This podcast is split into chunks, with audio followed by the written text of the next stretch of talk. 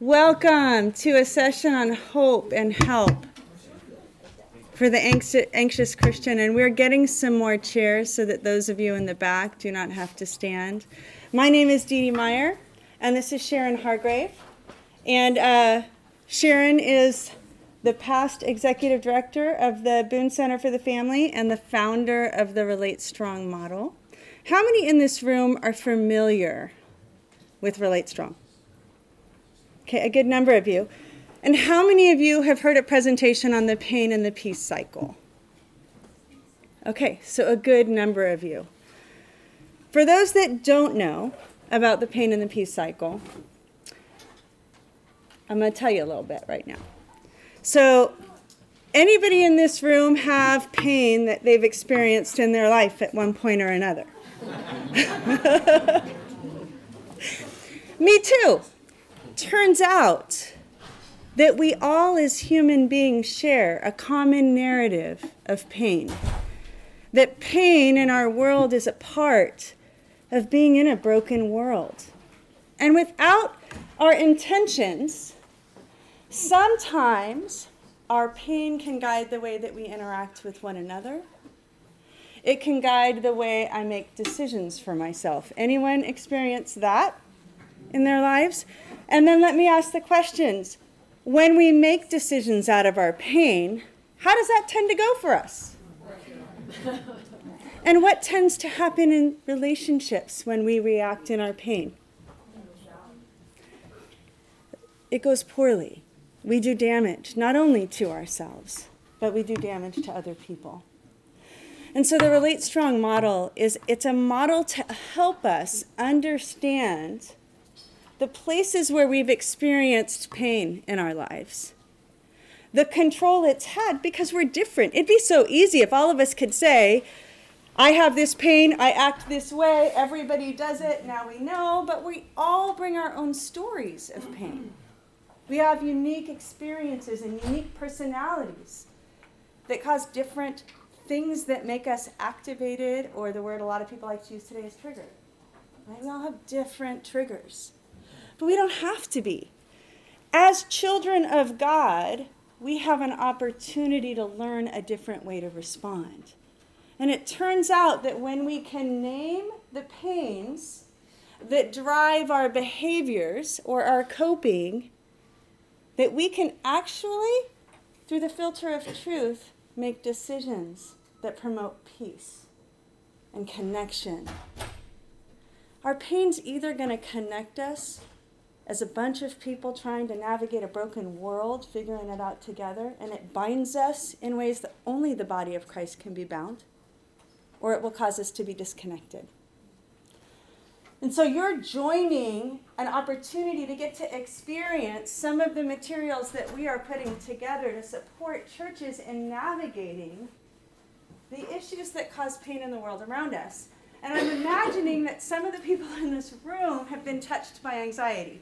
Anybody in this room experience through yourself or someone else anxiety? What are some of the re- reasons? Just throw out some of the reasons why you came to this particular session. What was interesting about this session to you? Just throw it out. Yeah. Having what? Tools. Having tools. Just knowing so many people that Knowing. Yeah. Yeah. And knowing how to do this in a church environment. Um, I worked in a school environment where uh, a lot of pastors aren't trained in seminary on how to have an answer to what happens inside of a person when anxiety hits, or how to differentiate the difference between when anxiety is disordered and when I'm experiencing a strong reaction to a feeling, right? Anxiety is what I do, it's not who I am, right? So, how can we begin to engage and look at what are some things we can do and say? And so you're going to get to experience a little bit of our resource and some questions and answers, and we're going to give you some information um, on anxiety today. These workbooks are designed for you to use along and take notes. And uh, Sharon, can I pray for us as we get started? So, Heavenly Father, we thank you. We thank you for the opportunity to be able to talk about real things that impact our real lives and impact our ability to relate with one another in meaningful ways, in ways that draw us to become more and more like the body of Christ that you've called us to be. Um, we're, we're safe to be vulnerable and talk about these things. And so, Lord Jesus, I ask your hand upon everyone in this room that they would leave with tools and skills and strategies. And we ask this in your precious name. Before, I'm going to ask you to do one thing.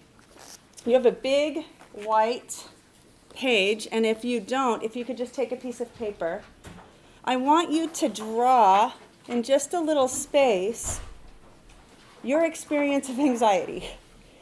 Either in someone else, just draw, uh, just a representation. It could be a line. But I want you to embody, put that down. What does that feel like? When you think of anxiety, what does that bring up? And what might that look like if you were to try to represent it with just a line?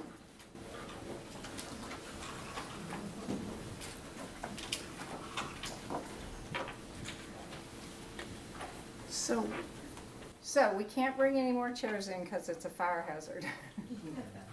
So I want to encourage anybody that can feel comfortable on the floor, feel comfortable to come up here. For those of you that are in the back, you may feel like you can sit on the floor better. Um, just make yourself at home on the floor. Sorry, guys. We're so thankful that you're here. And I just, I just want to encourage people to move around the room to get to a comfortable place as much as you possibly can while you're drawing. What?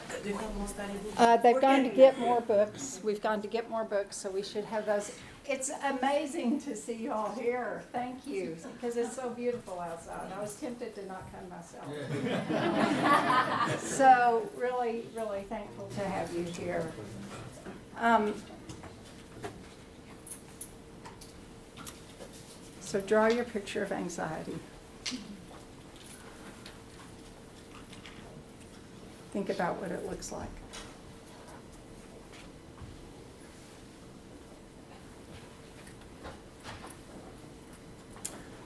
Right before coming into this session, uh, we met a pastor, Pastor Roy. Some of you maybe have met from India.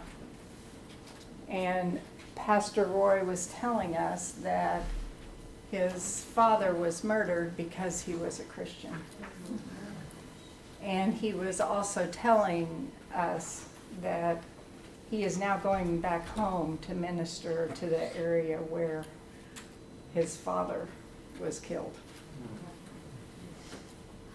And I said to Dee Dee, I said, wow, that's pretty sobering as we walk into a session on anxiety.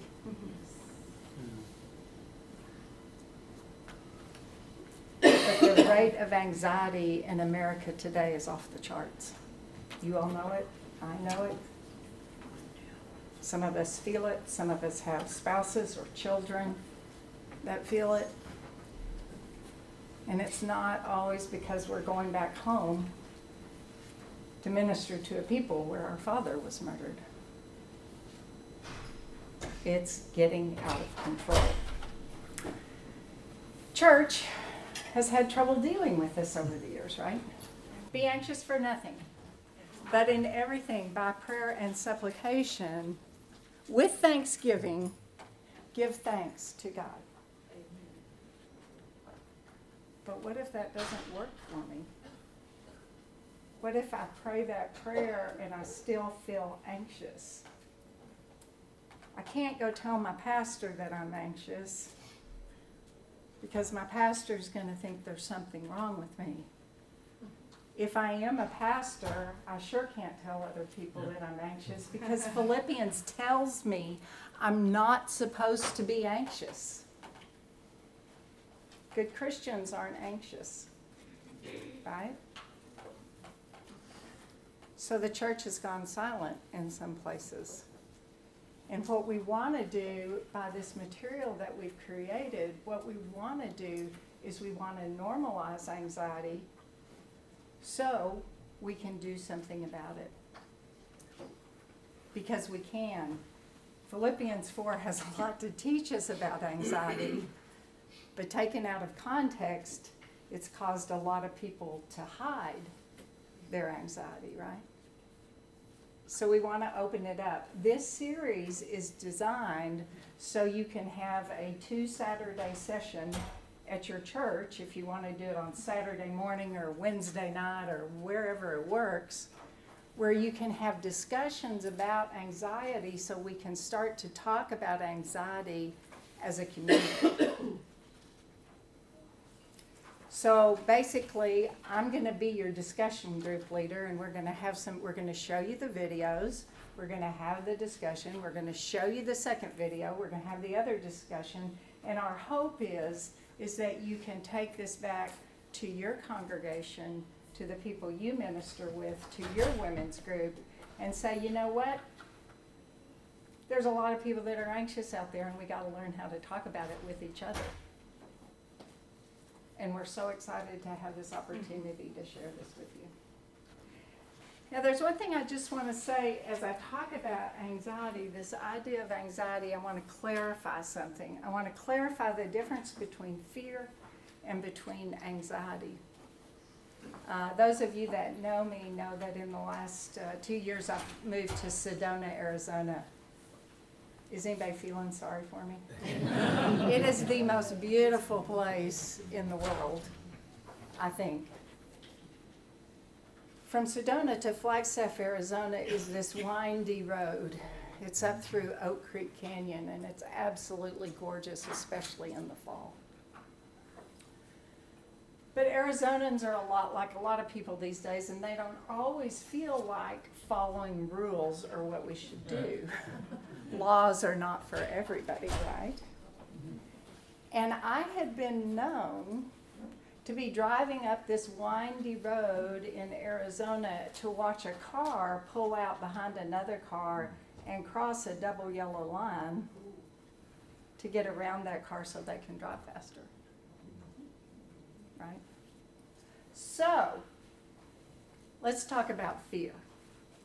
Fear is driving up the windy road in Oak Creek Canyon and being in my lane and turning around a corner and having a car come straight for me.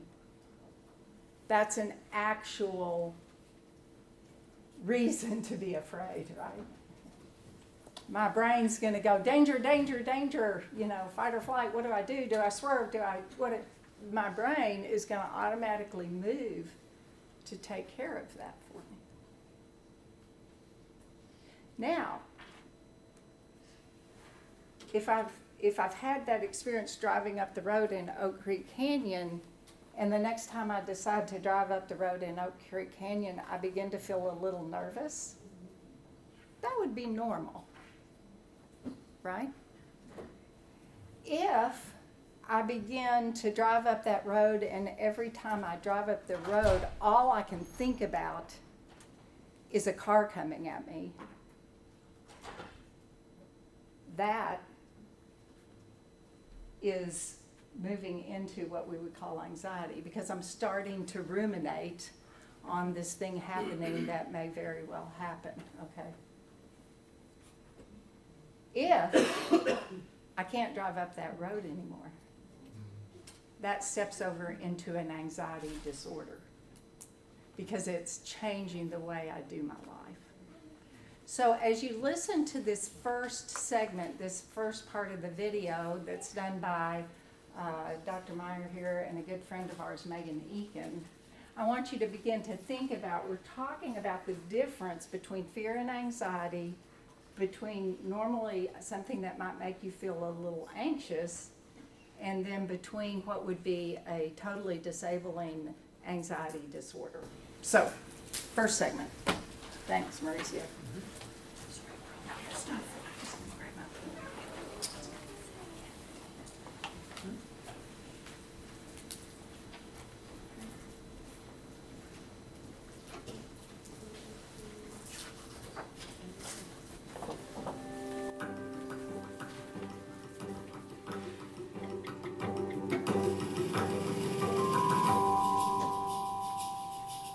In largest ever study for the connected generation, the data shows that almost half of US 18 to 35 year olds, that's 49%, expressed anxiety over important decisions and were afraid to fail.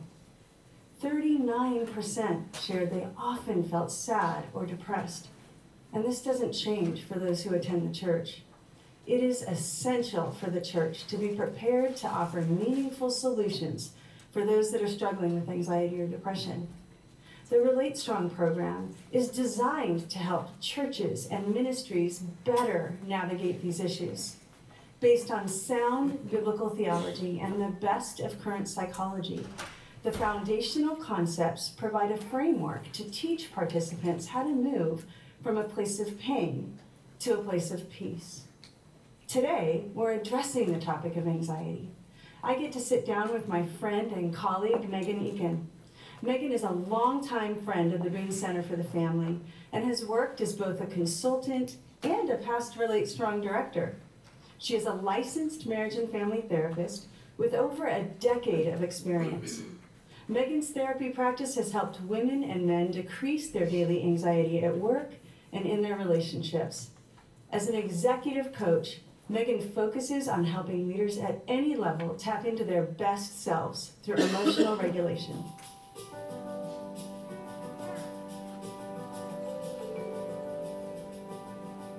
Anxiety is a word that has become so much more common in the world around us.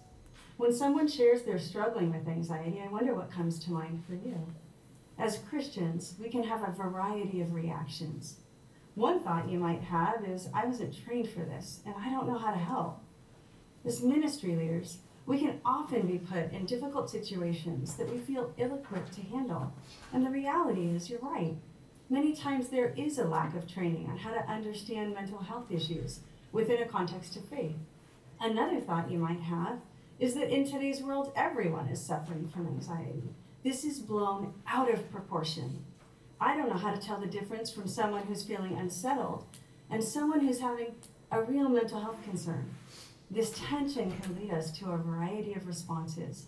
On one side, we feel the pressure to offer solutions and answers and on the other side of the spectrum, we can say this isn't an issue for the church, it's an issue for mental health professionals. Wherever you find yourself on this spectrum, we're so glad you're here. And we know that a growing number of pastors and ministry leaders are sharing their own personal struggles with anxiety and other mental health issues. The stresses of ministry have increased a lot over the last few years, so you might be wondering how to care for yourself Dee Dee and I have spent a lot of time as licensed clinicians working with Christians who are battling anxiety and with faith leaders who are trying to support their communities amidst this growing mental health crisis.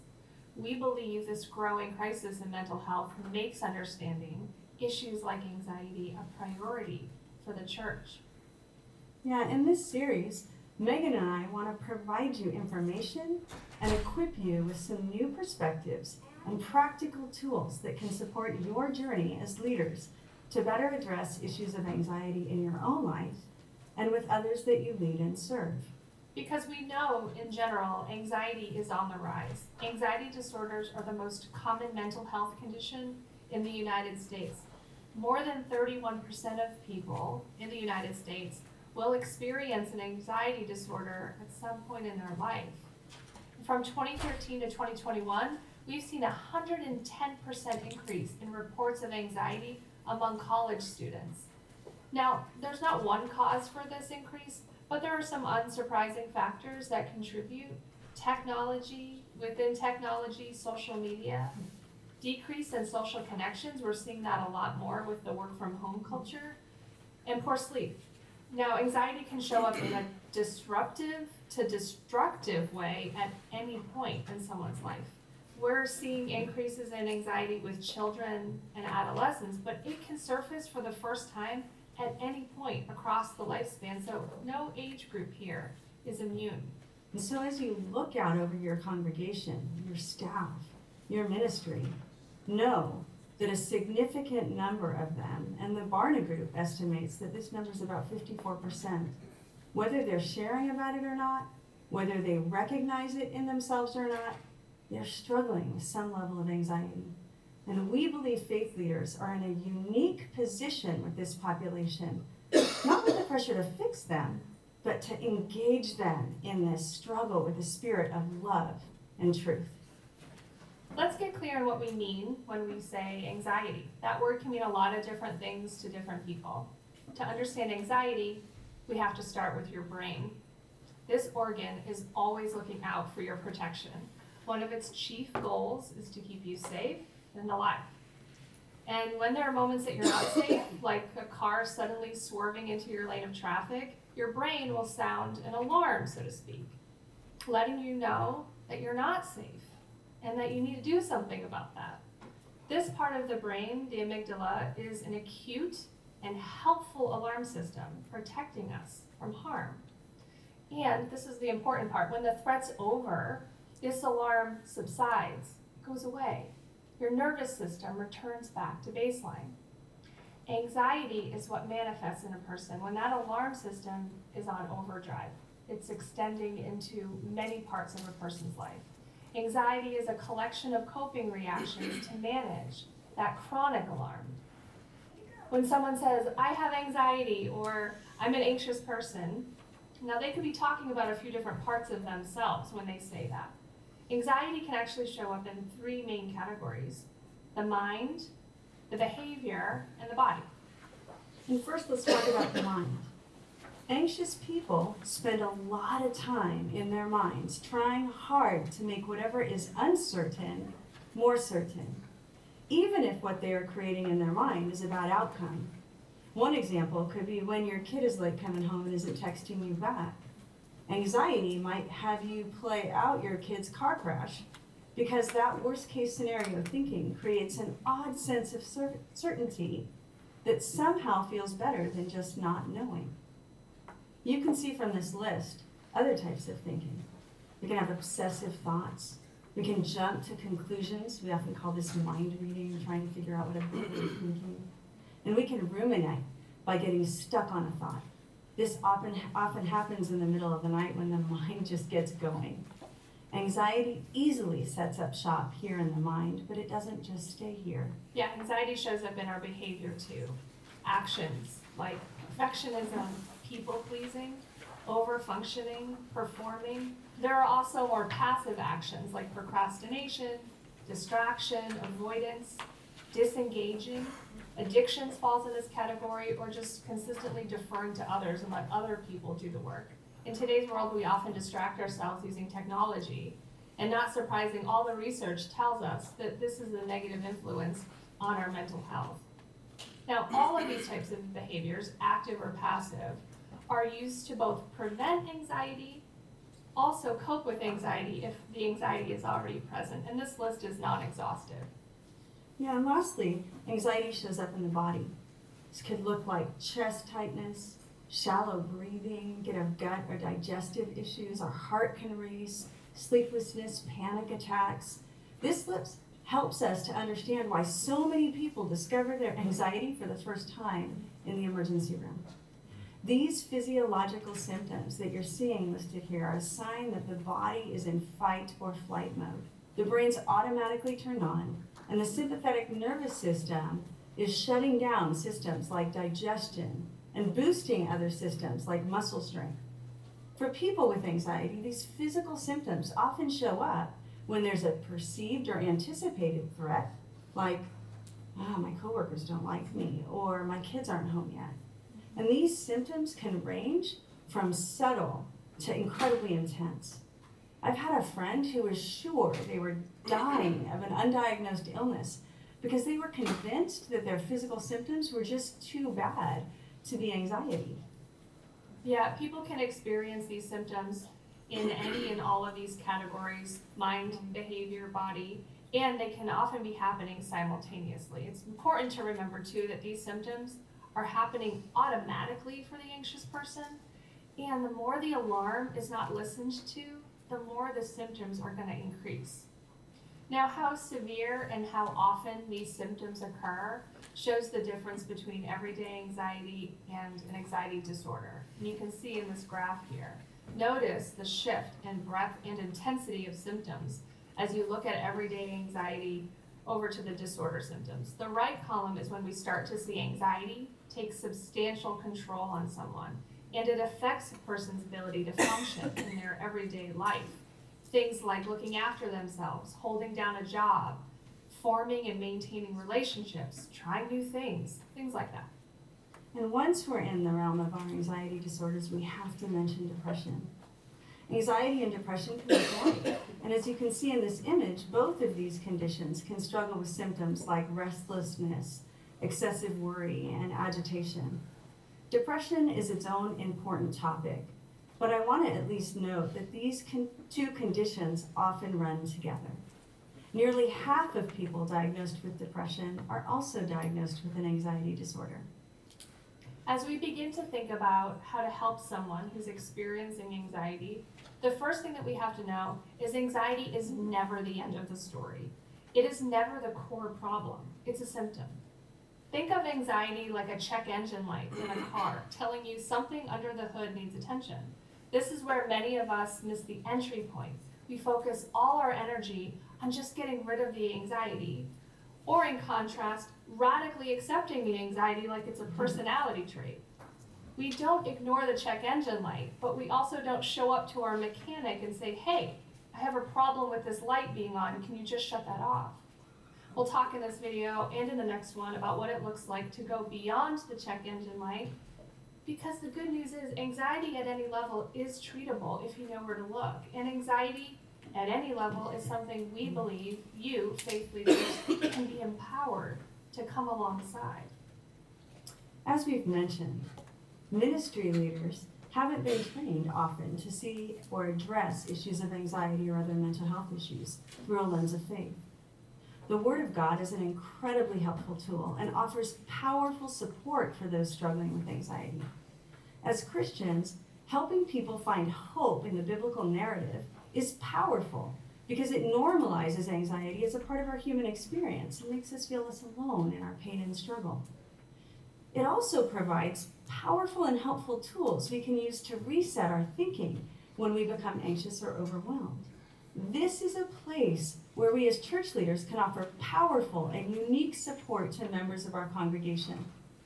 As leaders, we can find ourselves navigating between two sides of a spectrum.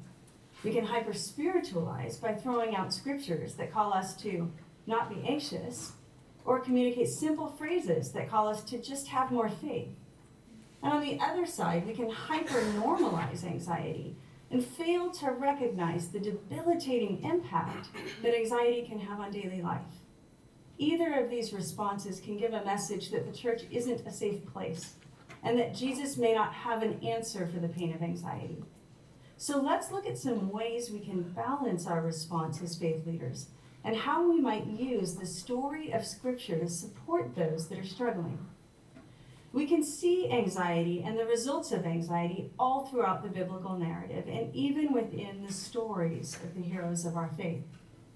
Abraham's not always faithful, and he lets fear get the best of him when he goes to Egypt to avoid the famine. Barak refuses to go to battle without Deborah. Gideon seeks multiple signs from God. And even when Jesus comes onto the scene in the New Testament, he tells his disciples in John 16 33 that in this world we will have trouble, and then encourages him by saying, Take heart, I've overcome the world. I want to call a couple of important points to your attention. Jesus' presence doesn't immediately remove anxiety.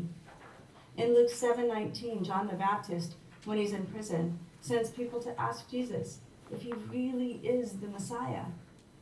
Peter, as he's walking on water, which is an act of great faith, his eyes still are drawn to the waves, the potential danger and uncertainty, rather than keeping his eyes on Jesus, who is right in front of him. As human beings, we're naturally drawn to notice danger, and danger can remain the object of our focus. We, as church leaders, can support people struggling with anxiety by helping to change the object of their focus. Dee Dee mentioned Philippians 4 6 through 8 and how this verse can be commonly used in the church as a response to anxiety. I have heard this verse used to reduce anxiety to sin, with the answer simply being if you trust God, you won't struggle with anxiety. I've heard this in sermons. I've heard this preached to me by my anxious Christian clients in my own therapy practice These same clients express feelings of shame and inadequacy, believing that they are failing in faith because of their anxiety, which inevitably is going to lead to more anxiety for them. And without knowing it, we can push people away from faith when we take this approach, leaving them to feel unsafe to share their real struggles in the faith community.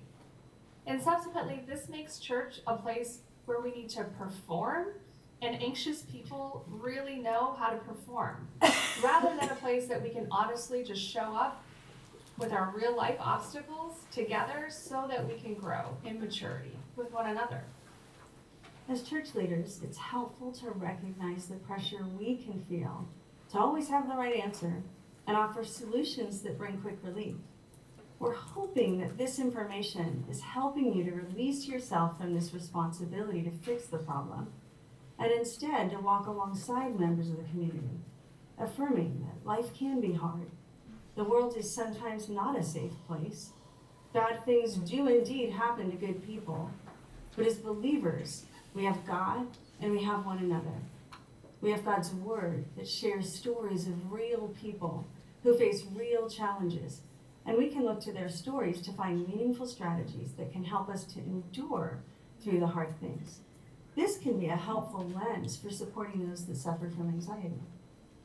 So let's look at that passage in Philippians again. Instead of seeing this passage as a label for anxiety, a sin, or just a quick fix, see if you can hear Paul's offering as a process to build muscle, to navigate anxiety in a healthy way. Do not be anxious about anything, but in everything. By prayer and petition with thanksgiving, present your requests to God, and the peace of God, which transcends all understanding, will guard your hearts and your minds in Christ Jesus. When we are anxious, which at times we will be, we are not without spiritual recourse. We can take actions and we can help others take actions like, go to the Lord and lay out your requests with honesty and transparency. We can train our eyes to recognize things that we're truly grateful for in the midst of the struggles that we're in. And looking further to verse 8, we can find what is true and we can practice thinking about that truth. As a leader, you can do these actions with people in the moment. Let's lay out your requests together Let's look at truths about you and God together. Don't send them off with the verse, do it with them in the room. The Psalms provide a similar structure and process for us to follow and can be a really helpful place to go for those that struggle with anxiety. The Psalms acknowledge the presence of emotion without diminishing its effects on our lives. But then they call us to remember the character and nature of God, to look to what we believe about who God is and what He's promised us, and to remember in our own lives places where God has been faithful and we have overcome difficulties. Reading the Psalms can help us all remember that we're not alone in our struggle with anxiety, that we can begin to build habits and practices that help us overcome moments of distress. All of these can become tools in our toolbox when the alarm of anxiety sounds in our body, our behavior, and our minds. As church leaders, we're often the first stop for those struggling in our communities with anxiety. So in our next video, we want to provide you with some practical tools and resources that can help you better support the people in your community and life who are struggling with anxiety.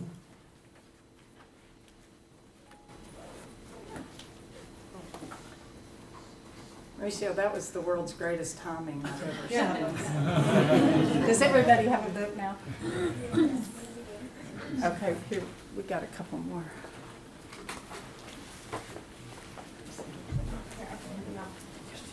Um, so for those of you that were just handed a book, you maybe didn't have the privilege of following along to get the information that they um, just gave us on the video, so you might just kind of leaf through that for a second. First thing I want you to do in our discussion today is I would like for you to turn to somebody near you, and I'd like you to talk about one concept or one principle that you learned from the video that was new to you. Okay? We're just gonna take about four minutes, so about two minutes a person, if you could just kind of talk about something that was new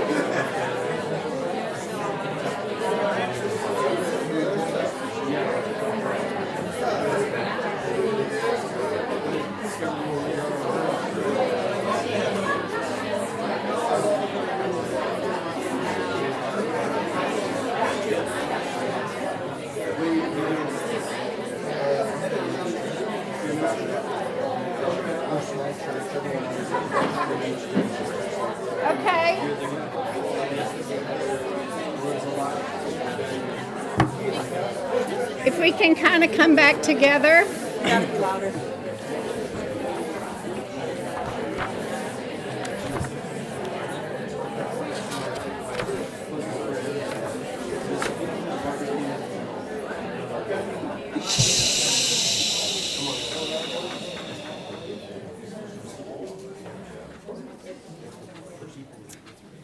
So, if you are to take this program back to your church, you would do something like I just did. You would show this video, and then there is on page, don't have a page number, but the page where it says group discussion, it's page six. Then you just need to lead the group in group discussion like we're going to do now. Part of the goal of this RelateStrong Leadership series for you all as church leaders is that you don't have to be the expert in the topic to lead the discussion. We're going to let Dee Dee and Megan be the experts, and then we're just going to talk about what we learned from them. So anybody can lead this. Anybody in your church can lead this, and that's why we want to make it very accessible. You will notice we also have a high, um, we place a high degree of importance that it is psychologically strong material as well as theologically strong material. So we're working both those things. As a believer, I'm going to tell you, and as a marriage and family therapist, I'm going to tell you all that's happening these days is that psychologists and marriage and family therapists and people that work with anxiety are catching up with what Scripture taught us years ago. But we've gotten afraid of each other. And I want to say, I think there was reason for that years ago. I think there was reason at one point for church leaders to say, hey, this is kind of beyond me. I'm going to send you to the professional, right? I think there was reason for that at one point because some of the knowledge that we've learned through psychology is important. But what I think happened over the years is then we made the division that Dee Dee talked about that said the mental health professionals will deal with mental health issues and the church leaders will deal with spiritual issues. And I want to tell you, we're so much better when we do it together because if I'm somebody's marriage and family therapist and I know, for instance, that loneliness is a problem, how many people read the study on loneliness this week put out by the American Medical Association? Is that who it was put out by?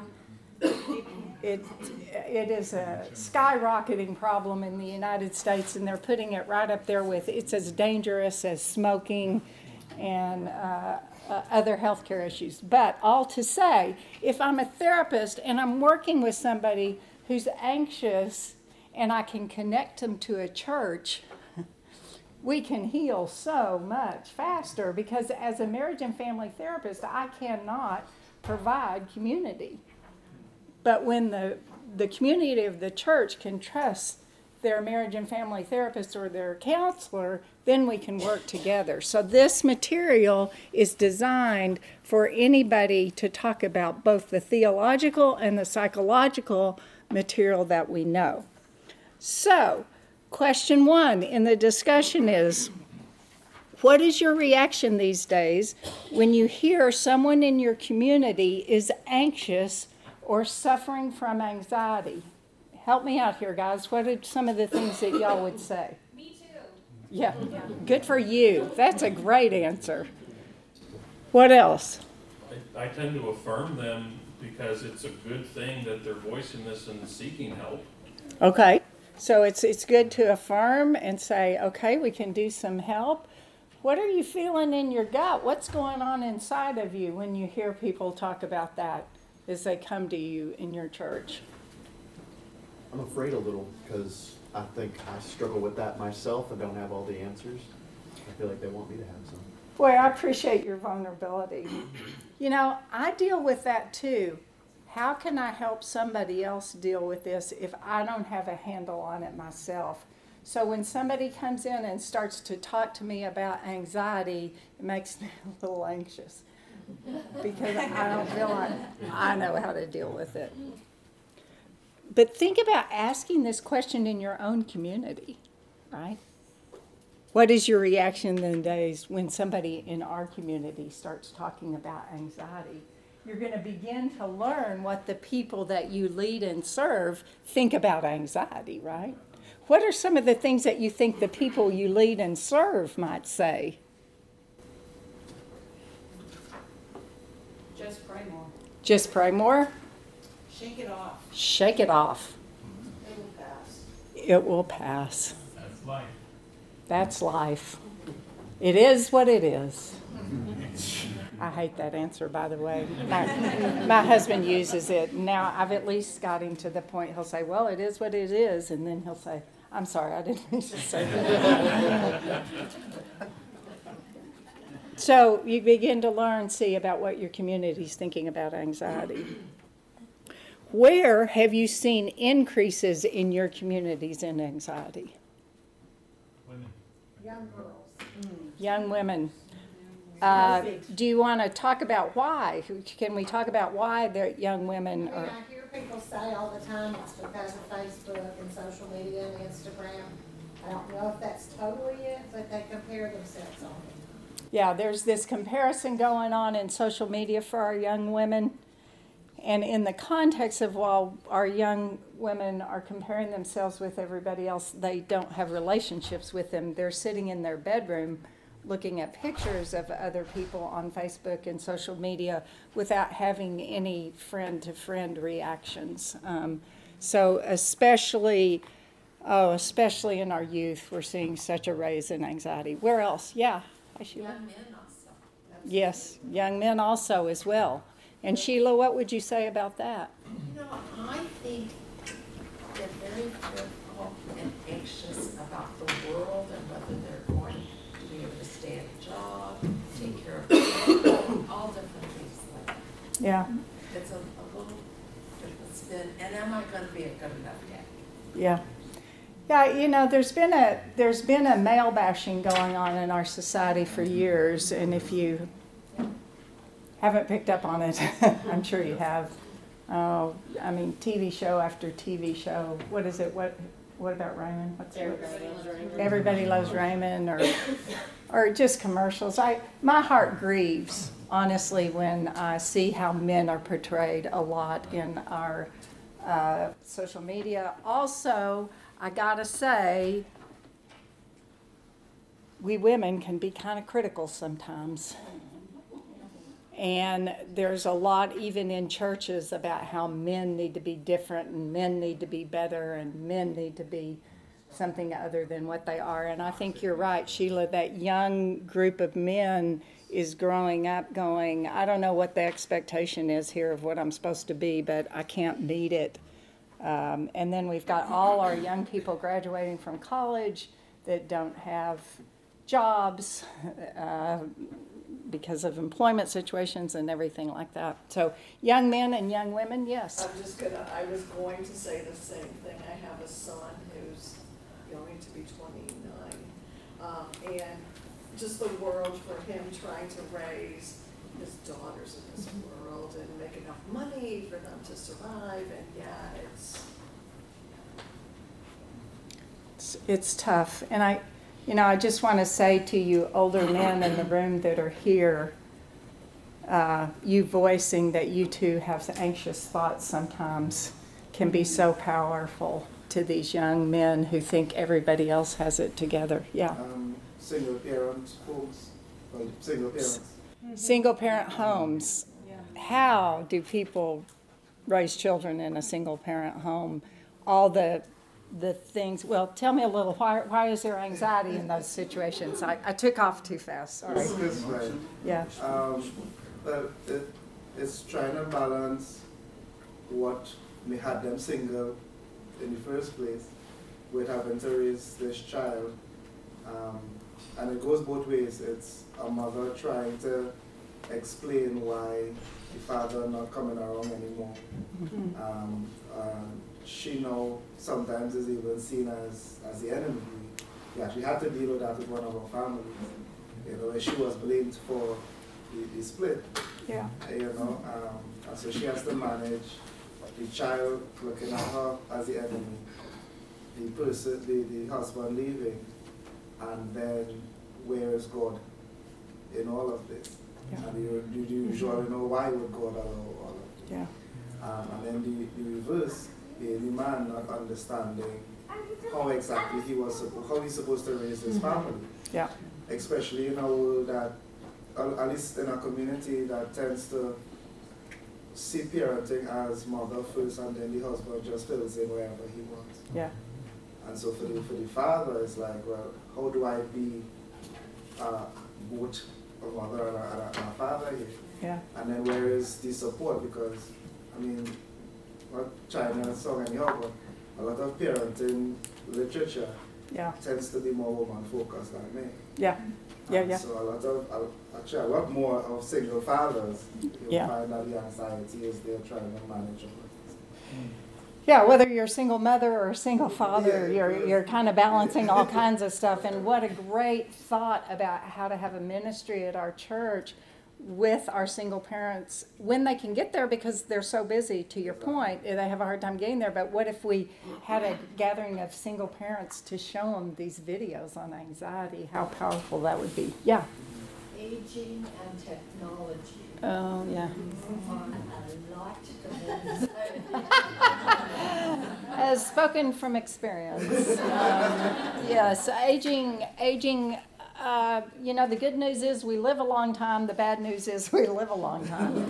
and so, you know, how am I gonna how am I gonna make my retirement last? And how is this gonna happen? And where's my social support gonna be? Absolutely, yes. There was another hand I over was here. speaking to the issue of parenting single or joint parenting. Yeah. In our older generations, the extended family hmm had support of wisdom Yeah. to impart. Yeah. And in our social society to now, Yeah. today, you spoke of Everybody Loves Raymond. Yeah. But tuning in to the uh, middle-aged teenager who the entire storyline is the parents are dumb Yeah. And they are to be laughed at. Yeah. And so then that is the message that they get, the, the younger generation gets a mixed message Mhm. from their peers, Yeah. not valuing the wisdom of an extended adulthood. Yeah, and this is one of my biggest griefs in life right now uh, across the nation is this whole idea that adult children are divorcing their parents. Um, if you haven't met somebody whose adult kids have decided they're no longer valuable, you will. Uh, and it's kind of a move that's happening, and it, it's it's very grief oriented and creates a lack of intergenerational support that is so important. So all these, see, guys, we could go on. We could talk about this for quite a long time. But if you're talking to your church congregation about this, you can start to hear the needs. Where are some ideas of where we could use this video where we can talk about these things? Um, the the next section there in the group discussion there talks about ways that you do anxiety um, is in our mind. Uh, as you look at that list there on page seven, what are some of the things that jump out at you personally about how you do anxiety in your mind? What what would you say?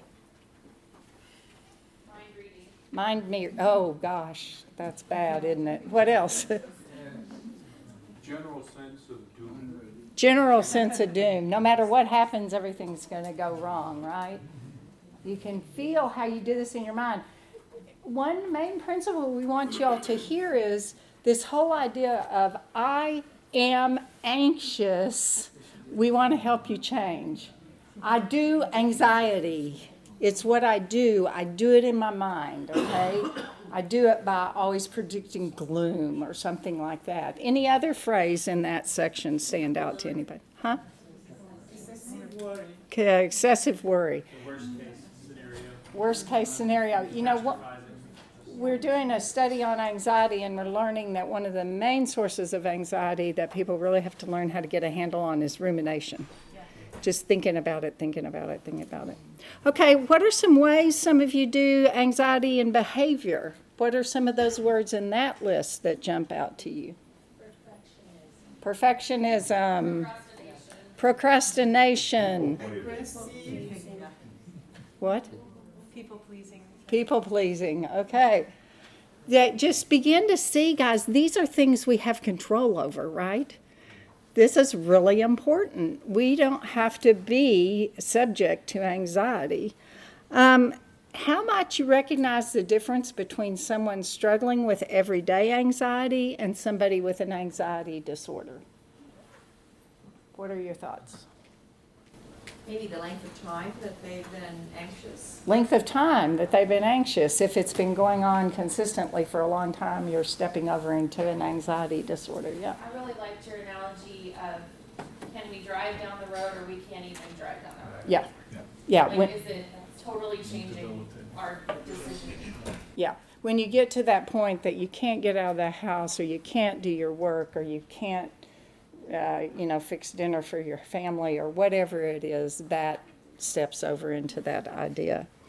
Um, as y'all heard Dee Dee talk about this idea of hyper spirituality or hyper normalize, I'm just curious for my own sake.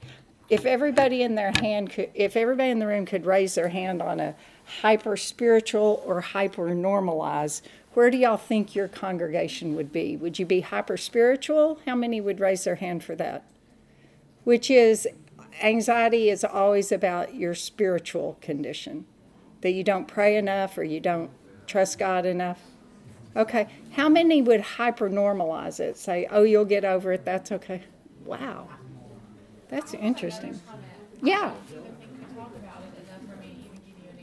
That's interesting. Did y'all hear what she said? She said, I don't even think we talk about it enough to get, get an answer for that.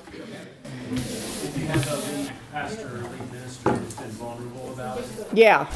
I mean, that just, if you don't have that, then I can imagine it's not discussed, or not talked about, but when it's, when, when your lead pastor, preaching pastor has said, I battle and deal with anxiety, just, that conversation happens a lot more. And Yeah. Yep, yep. Rare. I know it's rare. But i- it's rare, but you know, guys, there's so many ways we can start dropping it into the conversation. You know, every week at church, sometimes it may be our habit to pray for people that ha- are ill, that have cancer.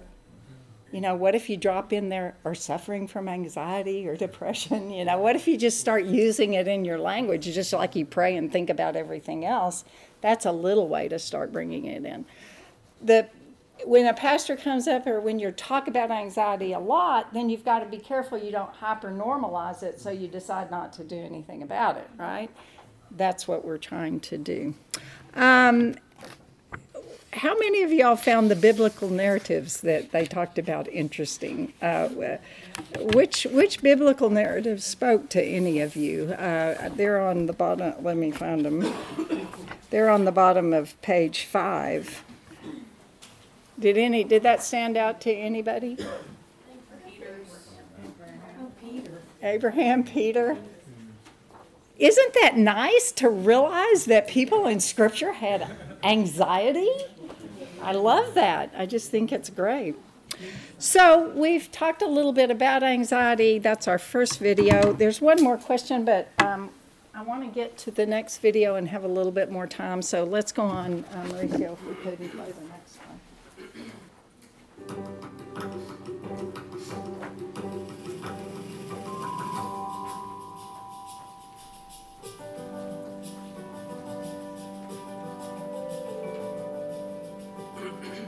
So far, we've talked about what anxiety is and how we can approach it in faith communities. Now, we want to offer some practical tools to help you with anxiety in your life and with the people that you're serving. Now, to have any hope of change here, any hope of digging out of this anxious pit, we first have to know that we're in the pit. Awareness is the most important first step towards healing because we can't change what we can't name. The pain cycle is a tool that creates powerful awareness of what's happening for the anxious person in terms of what they're feeling, what they're doing, and then the consequences of that or the results of that.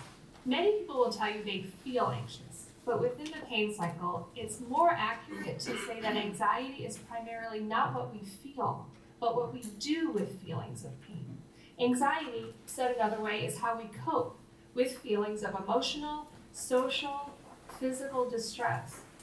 Now, becoming aware of how we do anxiety, remember in your mind, your body, and your behavior is powerful, but this process of labeling anxious coping behavior has to be done non judgmentally.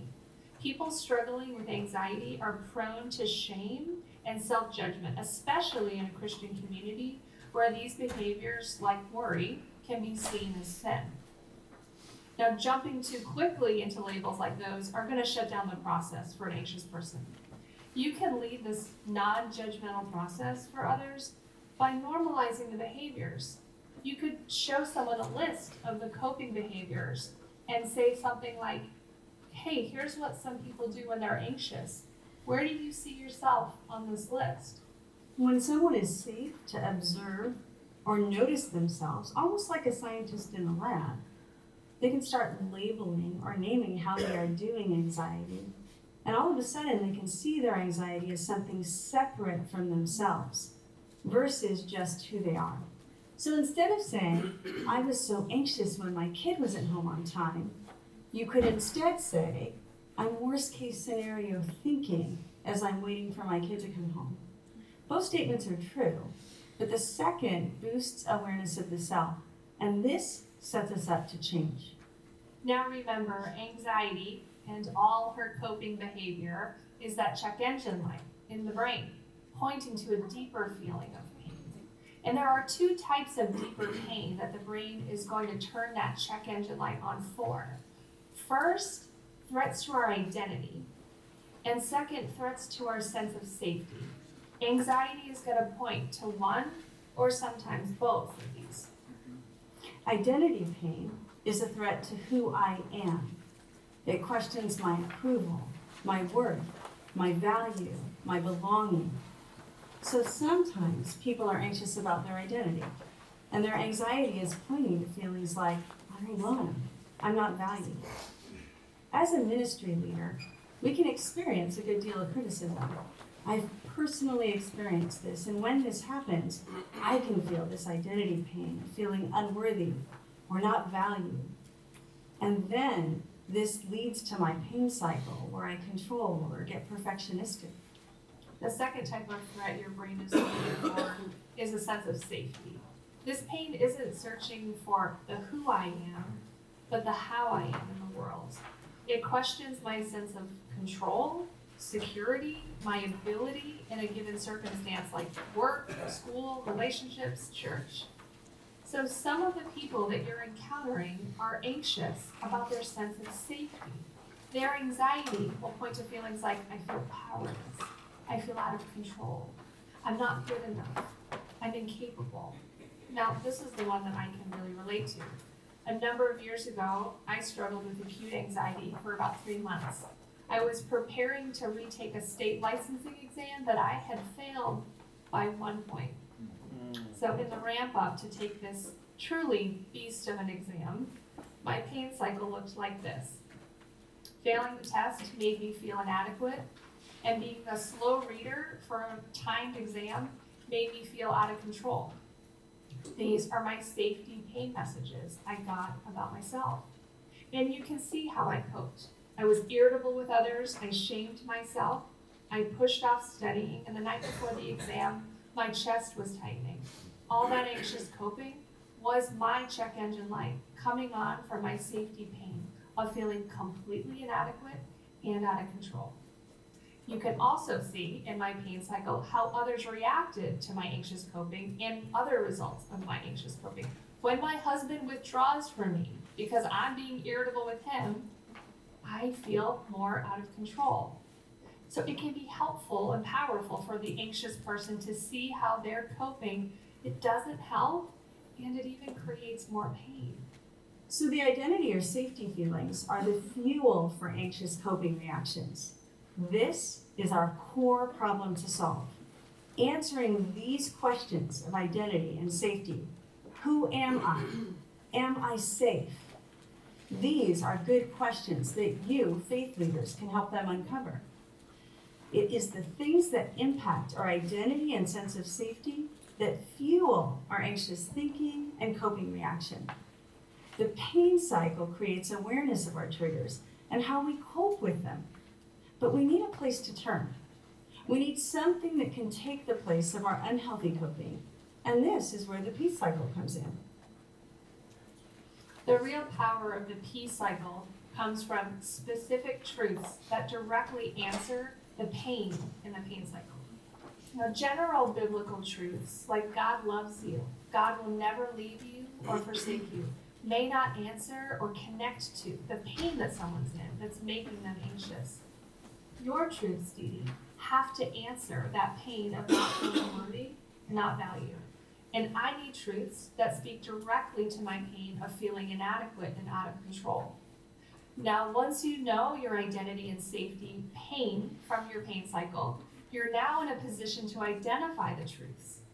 And there are three main sources of truth that you can look toward God, other trusted people in your life, and yourself. And although God is the most authoritative source of these three, you are actually the most powerful because you can veto any message of love and safety from God or other people. A lot of good work starts to happen for the anxious person when they connect to their power to choose what truths they want to claim for themselves. Now, looking at my pain, feeling inadequate, feeling out of control, I have to ask myself are those messages ultimately true about me? And the answer that I come to is no, they're not completely true. I'm not completely inadequate. God has given me some gifting. I have some abilities. The truth is, I'm capable. I'm not completely out of control. I do have some power. I don't have all the power, but I do have some. And as I leaned into those simple but overarching truths about myself, my anxious alarm begins to calm. I felt less anxious because those truths are letting my brain know Megan, you're okay. You're capable. You have some power here. And from those truths, my responses begin to change. I could go from being irritable to vulnerable with people, from avoiding to engaging. I started studying again. And instead of beating myself up, I chose to care for myself in this context, And then I went to therapy to process failing the test, and I advocated for more time to take the test. For pain that's connected to a lack of safety, like mine, the truth for someone is never going to be the world is perfectly safe. You're never going to fail. Sometimes the world's unsafe, and sometimes we fail. The type of truths that help people who feel unsafe are going to be rooted in knowing we're not alone or we're empowered to make choices. And believing and living into any of these truths takes a lot of practice and faith. That's normal. It's okay if it doesn't come with all the feelings. Some days we are choosing to believe we're loved, we're safe enough, even if we may not feel that. We need to recognize and make the choice to believe the truth, especially when we're triggered. We can choose to act in response to our truth. This means that we act before feeling. Our feelings are transient, they will always follow the actions we choose. So, choosing our actions in spite of our feelings is an important part of the healing process. I often call this contrary action. When we're clear on our peace cycle, we develop a toolbox of responses that we can choose to act into. So the pain cycle gives us awareness of our anxiety, what anxiety does, and the pain that it points to. And now the peace cycle gives us truth and a choice for moving forward in freedom by changing our thought patterns or behaviors. So, we want to move to some simple ways that you can support those struggling with anxiety. And we can start by thinking about the environment we create. First, we want to create a safe environment. You can do this simply by your loving and open approach to this topic. Give yourself the freedom to be present, not expect to have all the answers. You can consider being transparent about your own struggles with anxiety if you have them. People are really looking for human leaders, not leaders who have it all together. I hear that a lot in my practice. You can also acknowledge anxiety publicly in sermons, prayer, testimonies, recognizing that people have problems with anxiety. Also, use validating language. As you can see on the chart, there are some phrases we can find ourselves using when we're dealing with someone who is struggling with anxiety. So, for example, instead of saying, don't be anxious, which is not helpful, we can instead acknowledge anxiety as a real part of our human condition. We can take a posture of listening and asking questions like, how's this showing up for you? And instead of saying, have more faith or just trust Jesus more, you can help them to find scriptures that where you can see anxiety in the biblical narrative. You also might ask them what's particularly feeling overwhelming about this anxiety. You can draw them to remember difficult times in the past where they've overcome hard things and rely on those tools they've built. These responses can make the church a safe place to navigate pain and help people lean into their faith as a support through anxiety. As we build rapport, we're better able to recognize and support someone in discerning their own best steps towards healing and recovery. Next, we can create an environment of hope we reassure those struggling with anxiety with the hope and truth that anxiety is treatable, that it's a part of life, but that it was never intended to be the master of our lives. As believers, we have a secure hope. Hebrews 6 refers to hope as an anchor that is steadfast and secure. Those that struggle with anxiety can often need to evaluate what they're placing their hope in. A hope that is dependent on me or my circumstance is far too fragile to promote endurance through life's adversity and trials. We can help one another build the muscles of awareness as we name our pain and fear and work to reorient our trust on the truth. So you can brainstorm with people what their helpful hope builders are. My grandmother used to sing, What a friend we have in Jesus, when she was anxious or going through a hard time. And by doing so, she felt connected to God, not alone. You can help those people that are with you find songs, scriptures, or attributes of God, brainstorming these as faith tools that we can reach for when we're facing struggles. Remembering a hard time we've experienced in the past can also be a powerful way to identify positive steps that we've taken to get through that hard time. Lastly, we can create an environment of community. So much research today points to growing isolation and loneliness. For those suffering from anxiety, isolation gives the perfect soil for increasing our anxious thoughts and ruminating on our fears. As church leaders, we can support those struggling as we encourage them to find community. One way is if somebody's struggling with social anxiety, we can refer them to a small group or connect them with a prayer partner or an individual mentor. And this can be a helpful strategy to build safety in a larger community over time. The church is one of the best places for people to find community and deal with anxiety. So we should embrace that opportunity. Finally, here are some practical resources that you can offer to support those suffering. Therapy and medication are at times indicated to treat anxiety. When the impact of anxiety is disruptive to healthy life, work, relationships, refer to a therapist. Having a reliable list of trusted practitioners in your area can be extremely helpful in supporting people through anxiety. Medication, we know, can be a point of contention in the church and for the Christian. And while we would say medication is not the cure for anxiety, it can decrease the severity of the symptoms, allowing a person to do the work that's needed to create those healthier responses. Next, use the pain and peace cycle. Know your own and help others from your own place of peace, but help others practice getting into their peace cycle. Anxious thoughts are automatic responses, so we need to help build new pathways in the brain for healthier responses that are built on that truth. The four steps tool is also really helpful.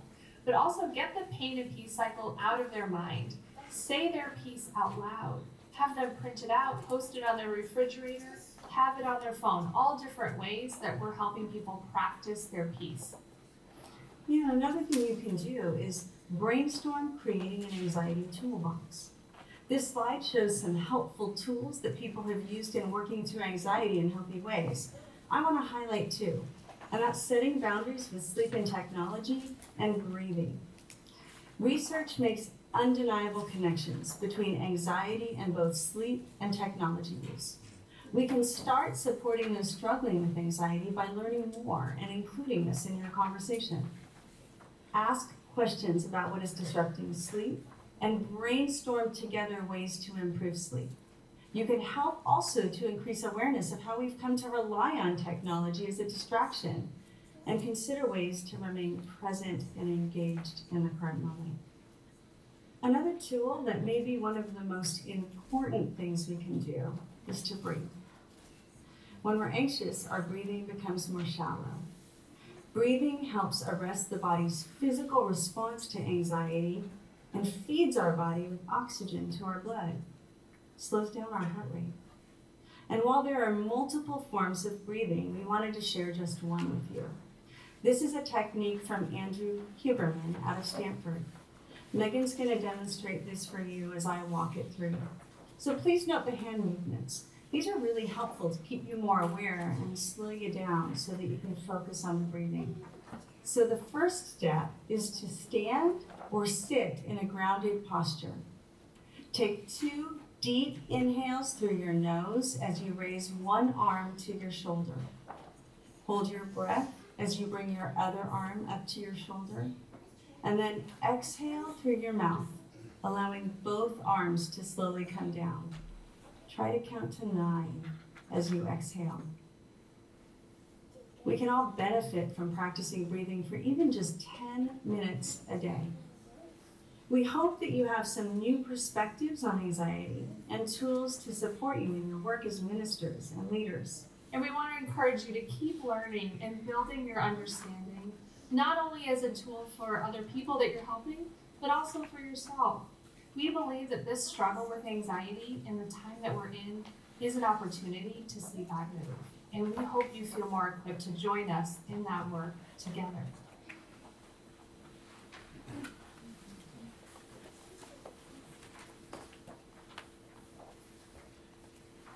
Great, thank you.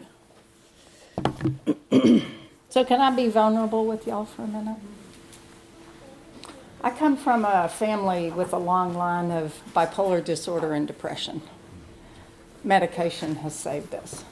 Uh, in my in my particular family, um, I have my my brother, my cousins. Uh, they manage bipolar in a way that I am amazingly proud of them. They are my heroes. They exercise, they take medication, they go to talk therapy, and they stay balanced and they live life. Uh, my father committed suicide because he couldn't figure out how to deal with it. So I just got to say, please know medication is an important part of dealing with anxiety and depression, but it's not the only part. And we really believe that the tools that we're talking about are just as essential as the medication is. the second thing is being really vulnerable. God cares about us, everything about us. We forget that. Uh, I, am leaving here today and I'm going on a trip to Austin, Texas, and then I'm going on a trip to Iowa. And I had to pack two suitcases. It's a complicated story, but I packed my suitcase to, to Texas and to, uh, to Iowa, and I read the weather reports. And I uh, packed all the right clothes and left my suitcase for my husband to bring and grabbed the suitcase to bring to Pepperdine. Uh, and then read the weather report on the plane on the way here. Um, and of course, the weather has turned out much more beautiful than they told us it was going to. So I, I, I think I'm coming to Southern California with only sandals, and I'm wearing white instead of something more appropriate. And I didn't bring my, I packed my raincoat in my other bag, and I started last session telling you about Brother Roy and his true anxiety about going back to India. I want to tell you, and I'm embarrassed to tell you, that I had a little anxiety over the clothes that I had packed for this trip. So much so that I thought possibly, because I was just envisioning walking around Pepperdine campus with rain pouring on my head. I hadn't brought an umbrella, I didn't have a rain jacket. I even whipped into Target real quick to see if I could find a rain jacket that I might use in case it rained. And the whole time I'm driving into Target, the Lord is saying, Sharon, what are you so concerned about? And I'm thinking to myself, Sharon, what are you so concerned about? But I had all the wrong clothes. So, God is so funny in so many ways. So I get out yesterday and I, I don't find a rain jacket at Target, by the way. And in the middle of Target, I'm looking at the clothes there and I'm thinking, what am I doing, Lord? I'm going to teach on anxiety, and here I am taking time to drop by Target to buy a rain jacket because I read the weather report and I'm afraid it's going to rain. And I'm walking into dinner last night where I'm meeting the Boone Center staff, and there's this young woman sitting there, and as typical sometimes in California, she's dressed in black from head to toe, and she has a lot of makeup on. And she, I, I just, I just, this thought flashed through my mind. Here I am in my white, you know, everything like that. She looks up at me and she says, "Really like your jacket," which I, I was like, Lord, are you kidding? You know, to have this this young person that I feel so like I'm out of the out of the realm. So I I I laugh at the Lord and I and I tell myself once again, I did not need to be anxious about the weather. So I get up this morning and I get dressed and I'm I'm walking over and I'm getting coffee and this man standing by me looks at me and he says, I hope you don't mind me telling you that I really like your outfit. now, I got to tell you, I haven't had people compliment me in two days in a row on what I'm wearing in a long time. but God cares about every hair on our head, and He was. He was gigging me in the ribs as this young woman and this very kind gentleman complimented me for what I had on because I had agonized as my plane landed that I had brought the wrong clothes. We have Brother Roy, who's facing possible death in his ministry for Jesus, and we have Sharon concerned about not having a rain jacket. and God is involved in all those things.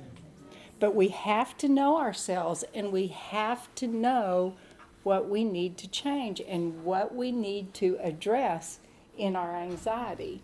Now, there are several of you in the room that raised your hand when you said, when we asked the question, Are you familiar with the pain and the peace cycle? But there's was a large majority of the room that's not. So I'm, I'm going to take time to pull this out a little bit for those in the room that do not know this because because it is the regulating tool that you can help yourself with, with your own anxiety, and that you can help the people that you lead and serve with in their um, anxiety.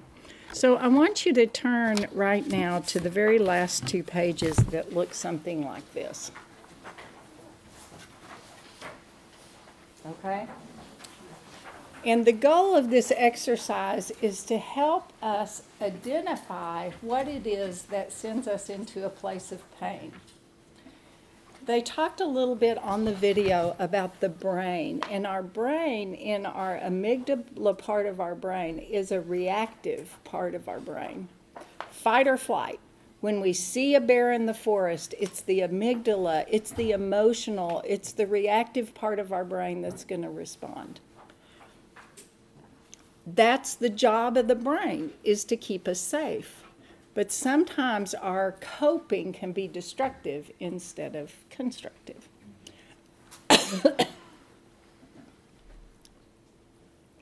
so, um, as you think about your own anxiety and things that make you feel anxious, if you would take this top box right here that says feel and look at these list of feelings and say, what are the things I feel when I am anxious? And pick two or three words that fit into that category, okay?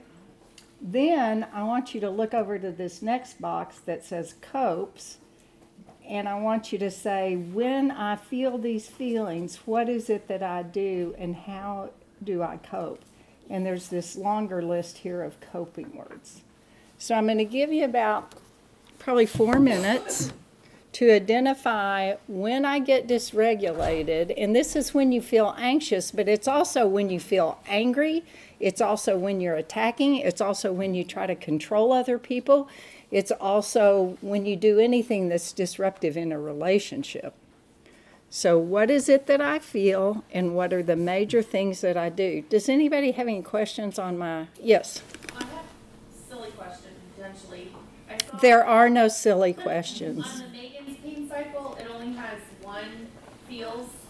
What are the two different feels Oh, this, I'm sorry, thank you so much. You've very, that was such a good question, because you need to actually go, individuals need to go to page 19. Oh.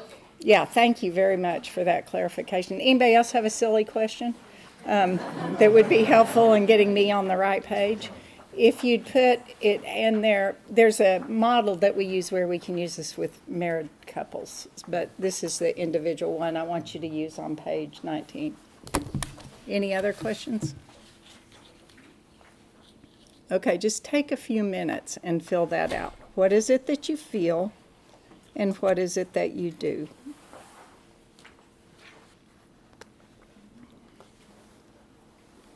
Those of you that are here with your spouse, don't pick out their pain cycle, pick out your own.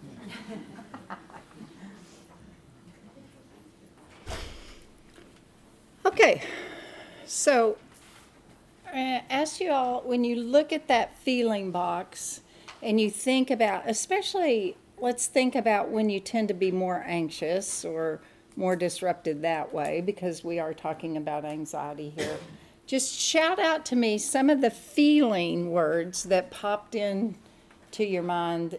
And the words you feel don't have to be on the list. The list is basically just a tool to help. But what are some of the things that you felt like you might feel? Inadequate. Inadequate, Out of control. out of control, powerless, unwanted, disconnected, insignificant, unsafe, devalued, defective, vulnerable. What was it? Vulnerable? Is that what it was? Yeah. Unloved. You know, it's hard to believe that that we feel that way, right? when we're sitting in the group of people that are all people that are walking a walk with Christ, um, it's amazing that those feelings come up. I, I, I lead these, uh, we're going to tell you about RelateStrong trainings, which is the foundational training for this um, group that you can have couples groups and individuals group that focus only on people learning their pain and their peace cycle. I've led those groups for years. And I sit in a room of people like you that are highly capable, highly competent, highly intelligent, highly connected people.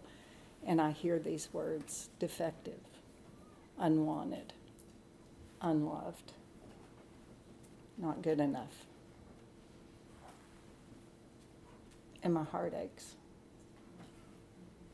And in the longer version of RelateStrong, we do a little work to say, where did you first feel that feeling? Where, where's, what's the origin of that feeling? Why do you feel that way?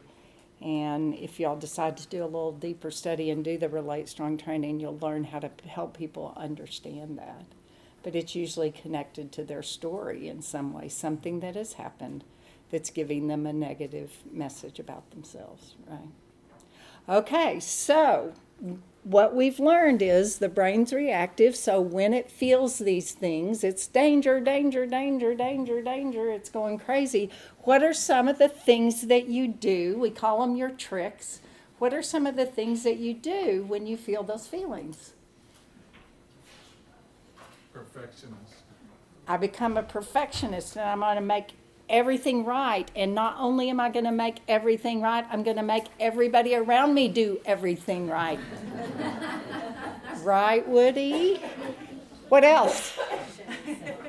Shame myself. Oh, gosh, I'm a horrible person. This is, I'm awful. What? Isolate. Isolate. At the time we need people the most, when we're not feeling good about ourselves, we pull into ourselves. What else? Escape.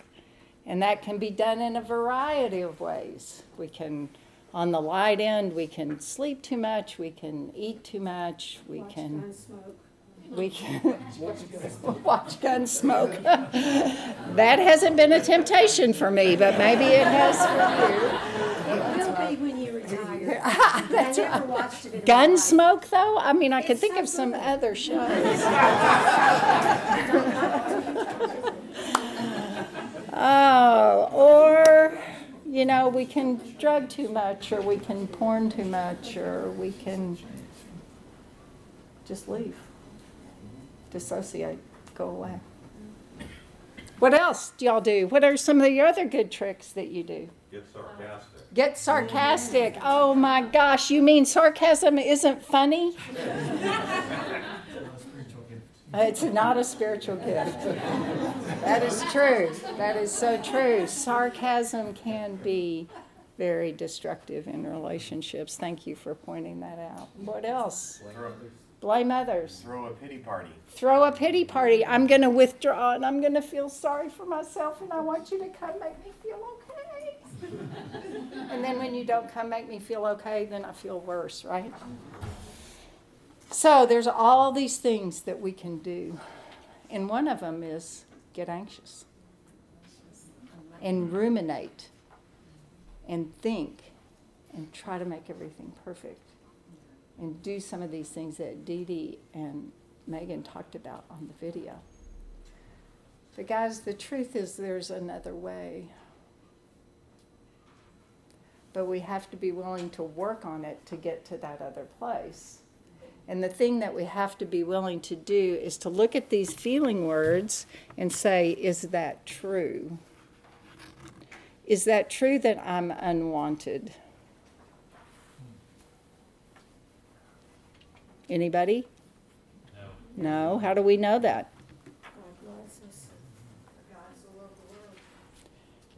You know, the listening to the session last night and the session at 11 today, or 12, or whenever it was, I don't know. If we really believe God loved us, if we really believe God loved us, we would behave and be so different in so many ways. There's three sources of the truth. You heard them talk about them on the video. One is spiritual resources. One is other people that we trust in our life. But the main and the most powerful person is ourself. Is are we going to let those feelings and those truths come into our life? That we may not be wanted by this person in this moment, but the truth about us is we are wanted. We are loved. We are not alone. We are connected in community. So I just want you to take a few minutes, just a couple of minutes, and I want you to look at your feeling words, and then I want you to find a word down in that truth section that answers this negative message that you're telling yourself.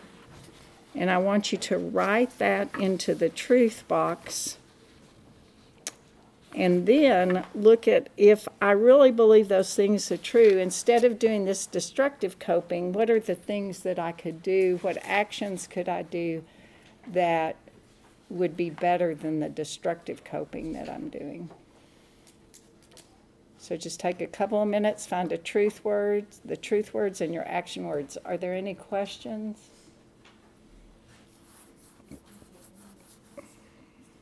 So, Megan kind of walked through how she used this pain cycle and this peace cycle to calm her anxiety in her um, taking her test, right? What we what we can learn to do, and and I do again, I want to say if if we were to bring these programs to your church, if y'all to bring this program to your church, we would encourage that at least one person in your church had been trained in the RelateStrong uh, program so that they know their own pain and peace cycle so they can help other people uh, lead in that. But I want to tell you, and there's there's people in this room that have told me this. Once you know this model, you can share it with somebody on a napkin at Starbucks. you can pull it out, you know, with some of the good questions that Dee and Megan were talking about. So tell me more about how that makes you feel. And what do you do when you feel those things? Make somebody feel incredibly heard. And you can give them this tool to take off scripturally with the pain cycle. We're taking off the old self and we're putting on the new. And in there, there's the four steps that we encourage people to walk through. But if you're a church leader and you're leading people how, with their own anxiety, what are you feeling? What do you normally do? What's the truth? What can you do differently? And this is a tool that therapists can go deep with. In most of your communities, there's probably some trained restoration therapists that can help people go deeper. But I got to tell you, it is a helpful tool where someone just doesn't walk away from time with you going, okay, well, they're to pray for me, which is great, right? but people want to know what can I do with my anxiety? And this is the kind of thing that we can say help them understand their pain cycle help them understand their peace cycle so they can do like Megan did and walk from a place of pain, Ephesians 4, taking off the old self into a place of peace, Ephesians 4, putting on the new self, and feel a sense of peace.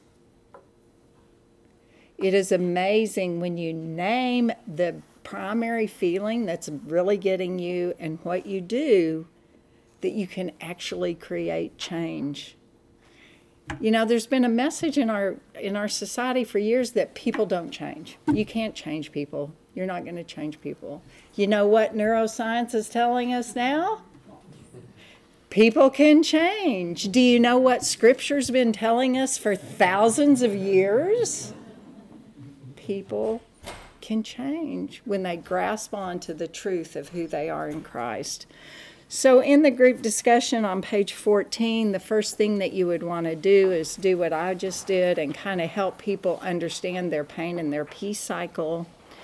Um, and I want to clarify because I had uh, somebody, this gentleman here, whose name is is uh, Mike, asked me the question. He said he deals with a lot of uh, addicts in recovery that just don't feel like they have any issues of trust. And this whole issue of what we're talking about with the pain and the peace cycle that Megan talked about, these issues of safety, those are issues of trust. So you can help people begin to walk through that. And some of these concepts that we are not alone, uh, that we can get through difficult things, that we can empower ourselves to do something about our situation can help people who are struggling with a sense of safety.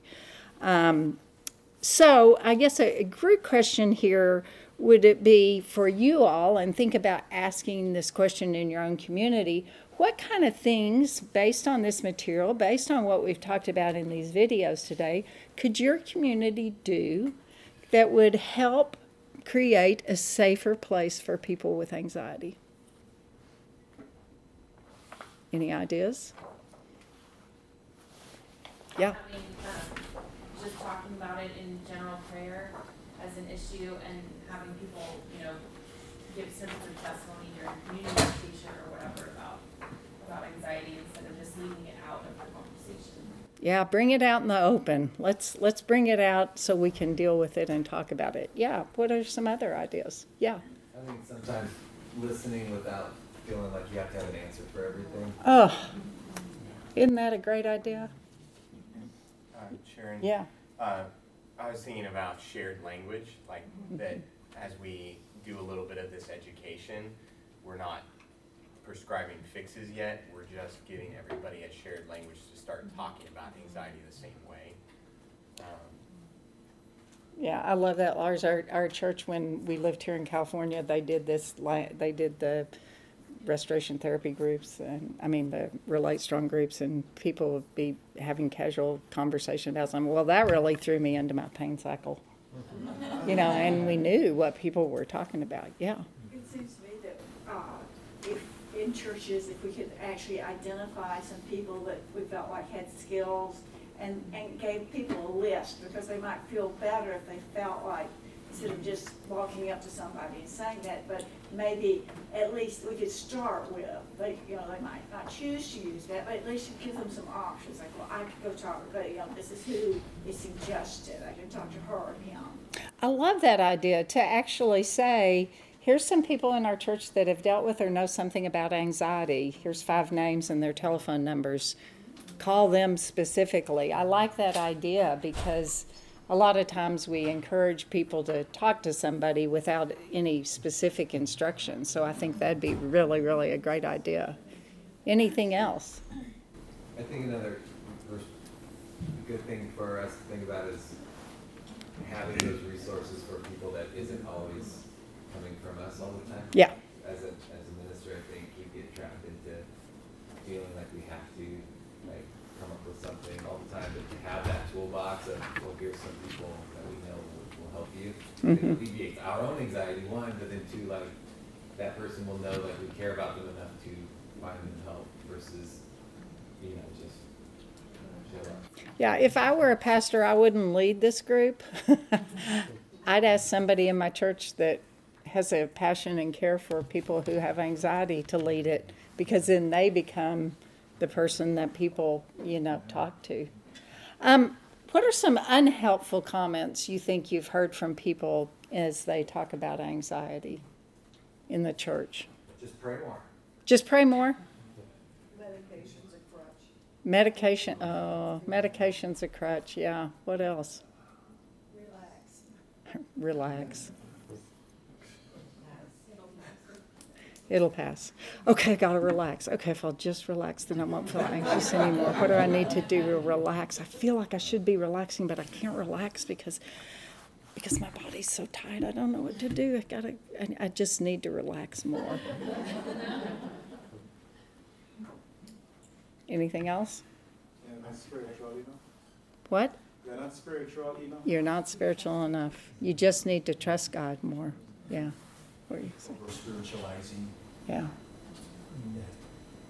Very similar to what's being said, that if you, uh, if you just know, and if you can just have people pray over you, that it's a completely spiritual thing, where I think it's more than just a spiritual thing. Yeah. It's connected to the other parts of our makeup. Yeah, it's connected to our pain. So I'm going to turn this over to Dee Dee in a minute, but before I do, what I want, I want everybody in the room to do this with me. Just cross your hands up and tighten up your body as much as you can tighten it up.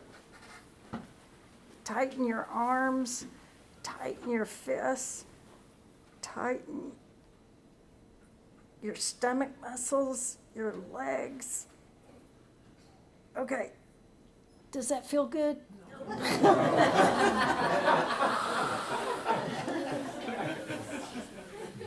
Okay, try this one. And breathe.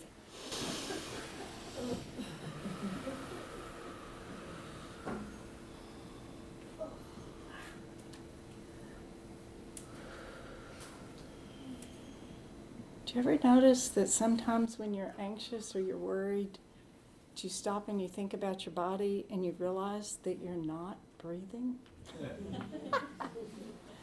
Be aware. Be aware of what goes on in us. So, thank you. All. Thank you, Sharon. So I, I'm just standing over here, just listening um, to just the authentic response. So thanks for bringing vulnerability and honesty in. And I just want you, em- em- empathetically, to be thinking about how it might feel to be a person struggling with anxiety and what happens inside of you as your body's all tight, your mind is ruminating, you're worried about what somebody's thinking, and some of these responses start to happen. Like, just trust Jesus a little more. Relax. Okay, I'm a therapist and I have a daughter who struggles with anxiety. Let's get vulnerable. Like, none of us are protected. We live in a world where things happen that unsettle us where we don't always feel safe or we're not always secure in our sense of identity. I love the I love the um, theme for this week. God loves forever, right?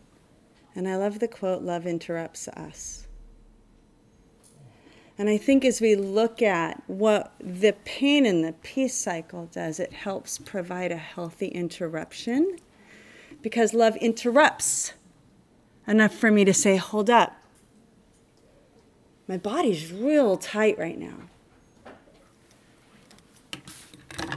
So I'm going to breathe because I'm realizing I'm not breathing. And even just, like I said, practicing 10 minutes a day.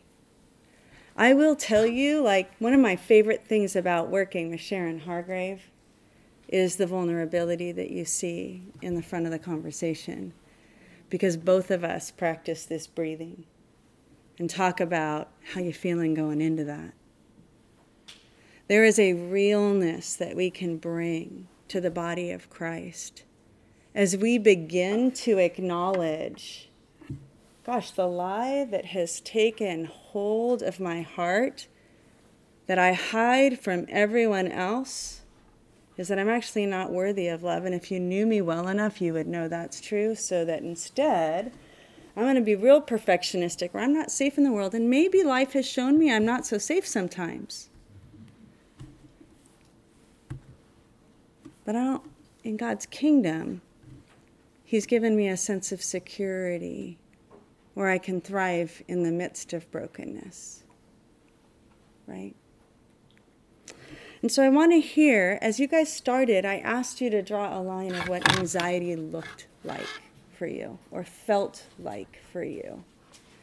And I want you just sit for a second and what thing meant something to you? What do you need to take out of this space today that connects you to something that will be helpful personally to you?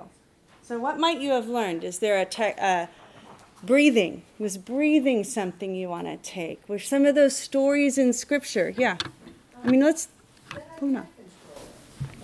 Anxiety does not have to control me. I don't have to catastrophize everything. I can say, oh, you're fine. Yeah. You know, and Christian music for me is just, that's my place, you know, and so I flip that up. Yeah. You know, so, yeah, just realizing anxiety can't control me. I can control it. so that I have some power. I have some power to take this thought back, right? Wow, that's amazing. What else, as you guys are thinking and writing down, let, throw out some ideas that were resonating with you. Uh, to articulate the experience Yeah, better, the, the language of the pain and peace cycle. yeah, I, it, it, to articulate my experience is to change it, and to articulate it this way is really. yeah. I love that idea. We can't change what we keep hidden, what we're unwilling to name, right? It, it actually traps and imprisons us, right? And so when I can bring something to the surface, it's in the light that God begins this process of healing, even in our own selves, right? And so being able to name and understand the pain that drives how I am and how I behave. And in our pain cycles, we get into that story. Where did I learn that pain? Like it came from somewhere, right? What else? Yeah. I think this is the first time I've heard a practical way to take off your old self and put on a new self. Yeah. Yeah. Terry and Sharon call. a million times, but yeah. never had a tool behind it. Yeah. Terry and Sharon talk all the time about how this is a discipleship model. This is really the putting into practice what do I do to put on a new self and live in the transformed, renewed mind. That that's what this is all about. That this is about a discipleship model to teach us what does it look like to thrive in the midst of the world that we live in as transformed creations, renewed by the power uh, of God through our minds as we renew our minds. Right? I'll become very vulnerable. Um, this is my first solo trip to a new conference Hmm. that my husband and I shared. Hmm. And I have transitioned through anxiety of being a burden to my very closest community. Oh. And I carried that onto the airplane. Hmm. And it ate at me for about eight hours. Yeah. And when I could get out in words, I feel like I am a burden.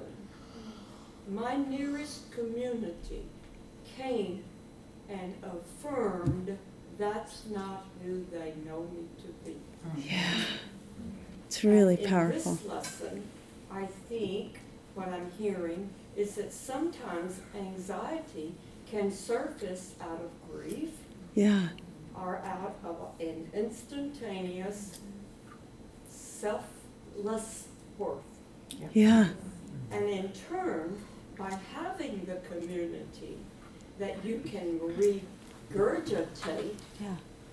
the hurt and the sense of being a burden, Yeah. God can affirm through them that's not who we know you to be, Yeah. nor is it who God knows you. Absolutely. What a, thank you so much for sharing. That's in, it's powerful and it is an example of how God uses other people and his truth and your ability to step in and say, "Hey, what a beautiful picture of the safe community of the body of Christ to walk through some of the real difficulties that we experience."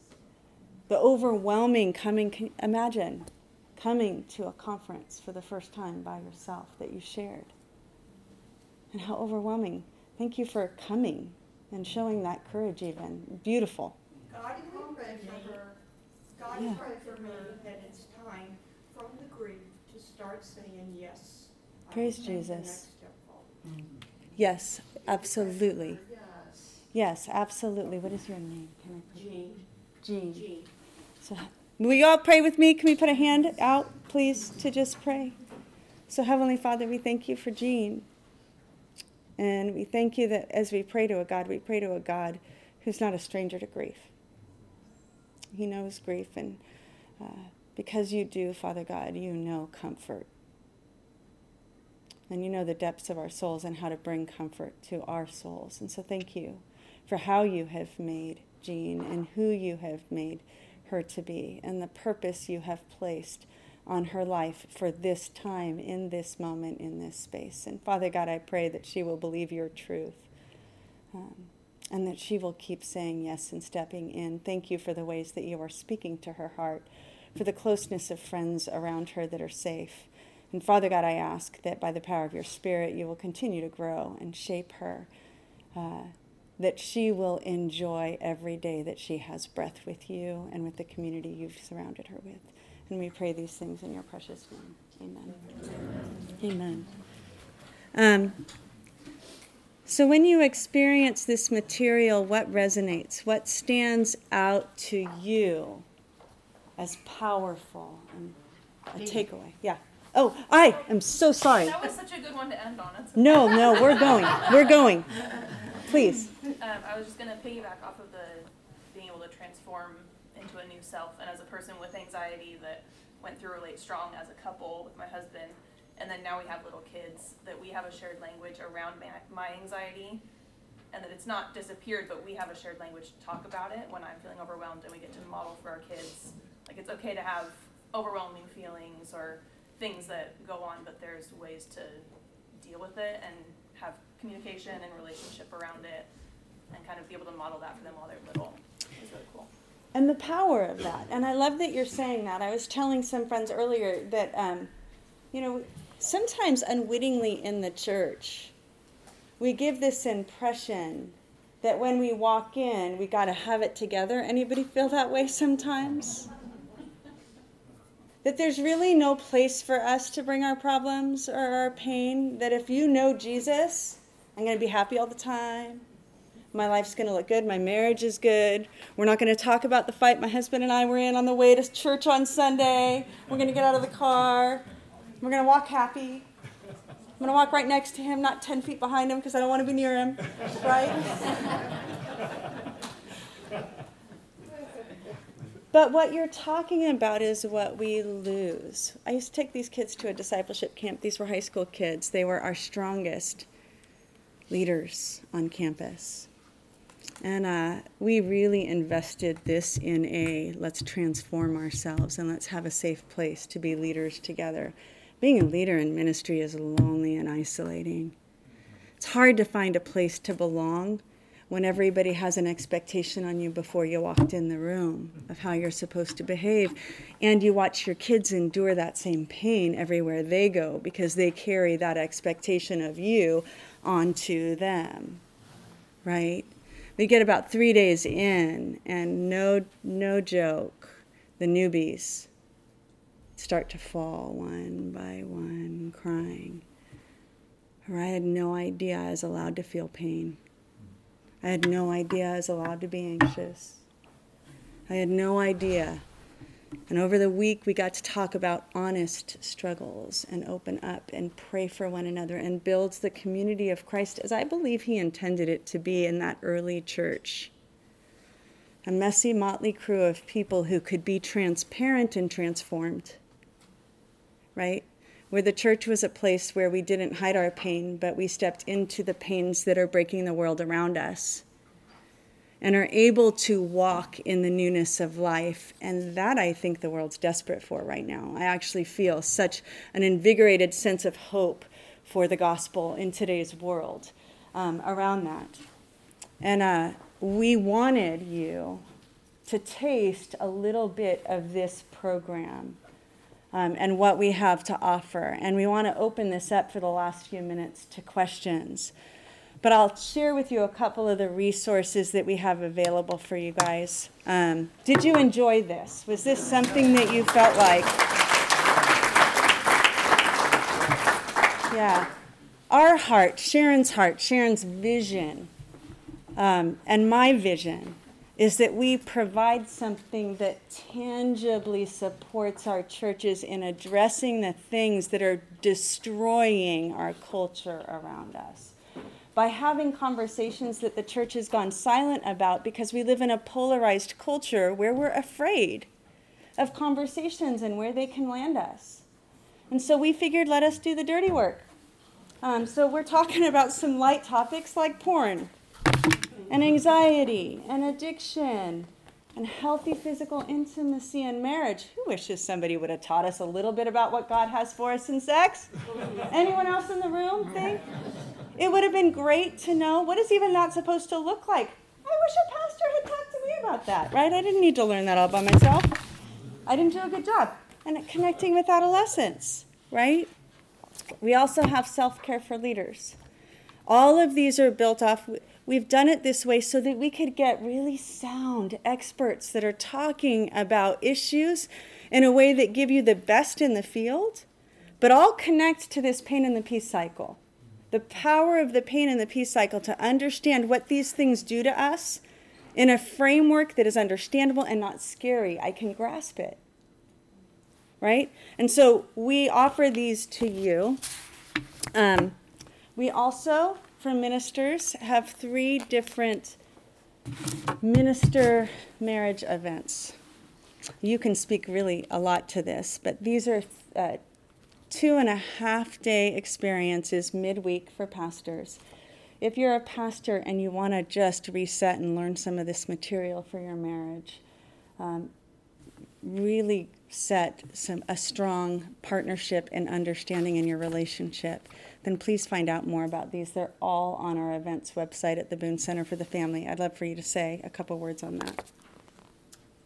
Uh, Sharon will be here leading too. Yeah, Dee Dee and I are gonna lead these together in the fall. It's four couples.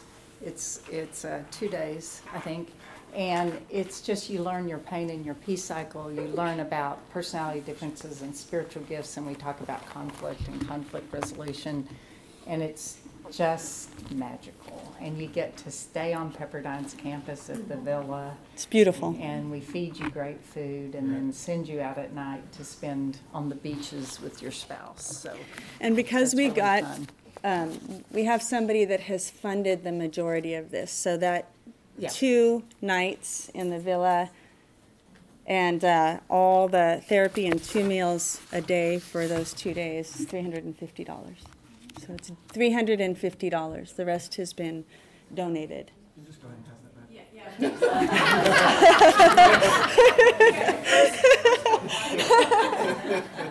Yeah, sign up. It's there are three.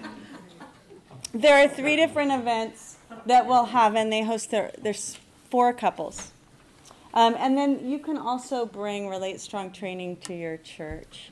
Um, train people to go through small groups. This is a powerful life group model where you let you train your group of leaders, and then you have your life group leaders engage this. We have videos that go along with it, so that teaching um, we've made it easy uh, for you. If you want more information, we have bookmarks up at the front with a QR code that attaches right to all our events on the calendar. Um, and we're happy to answer any questions you guys might have uh, about the materials or anything that you've seen today. Yeah, one more thing I want to say about these. These videos are all done by different people that are experts in the area that they're done. You can buy the whole set for $200.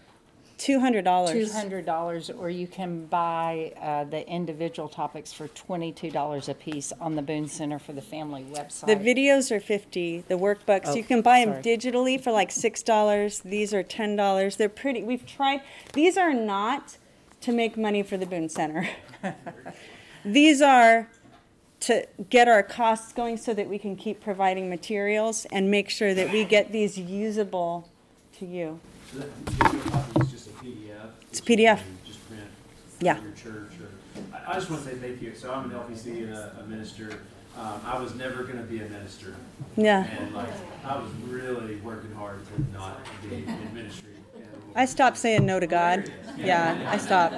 Just, just see how that works out for you. Yeah. Um, that's friends and advice, but, um, being an LPC and a minister and you guys making it where lay leaders can bridge this gap and this divide, because in, in my hometown, or where, where I work and live now in Montgomery, Alabama, Christian counselors are like eight to twelve weeks out Oh, yeah. for people. It's just the need versus the demand. Uh, it's just, it's, it doesn't, it's not even close.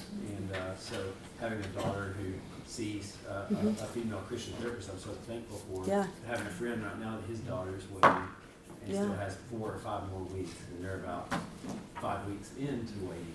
And, Yeah. uh, so this is, thank you. Thank you Oh, very much. thank, thank you. We had a question over here. Do you still have a question?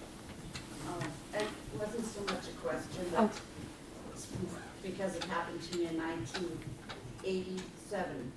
My ex-husband was diagnosed with uh, bipolar disease. Oh. And um, it was pretty tough for me with three small children and being the, then all of a sudden the, um, the moneymaker for the family. But um, what was very surprising for me is that in this country, we are very quick to say, how are you? I'm fine. And I think that is one of society's worst things. One, we don't ha- take the time to listen. Yeah. And Mhm. two, we're afraid to say something. Mhm.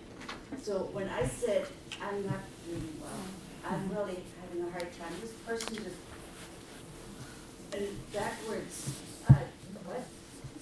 And so I told her, but, um, it was for me, from then on, something that, where I was able to feel good enough to share this with other people too. Yeah. What had happened to me and, and what was happening to my husband and then also for our family. So, um, uh, I hope there's some way that people can come up with something that will say, um, write down your thoughts or things that, that are really troubling if you, if people don't want to express them, um, out loud or want them, want these things to be prayed about, but, um, that people are able to, uh, feel there is some help as, I mean, just as a little gateway to, to Mhm. more help. Yeah. Just to encourage from, just to say, I'm fine, but no, I'm having some, a real problem with this, uh, uh, issue that is coming up. I don't know how to handle it or, or what. Right, and I think a large part of what we're trying to do with this program, with all these topics, and is normalize pain. If we can normalize pain and all talk about our own pain, then it becomes more normal. So I really appreciate that. And I Mhm. just encourage you as church leaders, when you ask, how are you doing? You might pause and say, no, how are you Really? doing? Yeah, I mean, if you have the time and, and you're really wanting to know how they're doing, you might work to ask the question in a different way, yeah. Uh, so I don't struggle with anxiety, but I am the spouse of one Yeah. who does. And uh, I, for the first, we've been married for 13 years now, and for the first decade or so, when I would hear things like, I don't feel like I'm worthy of love, Yeah. I would say, but you are. Yeah. And, uh, you are by me, you are by God, you are by your parents, your friends. It's hard for me to understand why you would even have those thoughts and feelings. Yeah. Uh, but recently, we, we have a four-year-old son now, and I say, I, I don't speak to that anymore because I got frustrated because it, it seemed not to land, Right. right? It, Mhm. it meant very little seemingly. Yeah. Uh, I'm sure it did, but Yeah. it didn't affect her current state. Right. So instead, I say, what would you do, what would you say if Malachi told you that? Yeah. Uh, and it, it, it, it kind of cuts through Yeah. Mhm. uh, a few layers of, of self-worth. Mhm. And what I really wanted to know is if that's wise, or if there's uh, Let a me say problem this. about that that I'm not seeing. It's very wise. Mhm. Because the interesting thing, and we talk about this in RelateStrong in the longer training, why would I be willing to say something to my four year old son that I'm not willing to say to myself? And helping people understand, we'll say all those nice things to everybody around us, but we won't say it to ourselves. But to your main point is, and we have to grasp this, everybody has to grasp this, people can only acknowledge their own truth. You can't acknowledge Mhm. truth for somebody else. And that is a large part of what we do in this program is help people understand their own pain and their own truth. And it is why you are the most important part of the equation. We learn truth from the Lord and we learn truth from people we love around us. But if I'm not willing to accept it, I can carry a water bottle around all day long, but I'm still dehydrated if I haven't taken a sip, right? And, and we do that a lot. And so, you know, you're, you're providing water, but it's your wife that has to drink. And so we can't choose truth. So we have to do that for ourselves. Nobody can do it for us. I think we're out of time. Yes. But we will be here. We will be Amy and I here. will be here. Thank And- you so much for taking Yeah, this.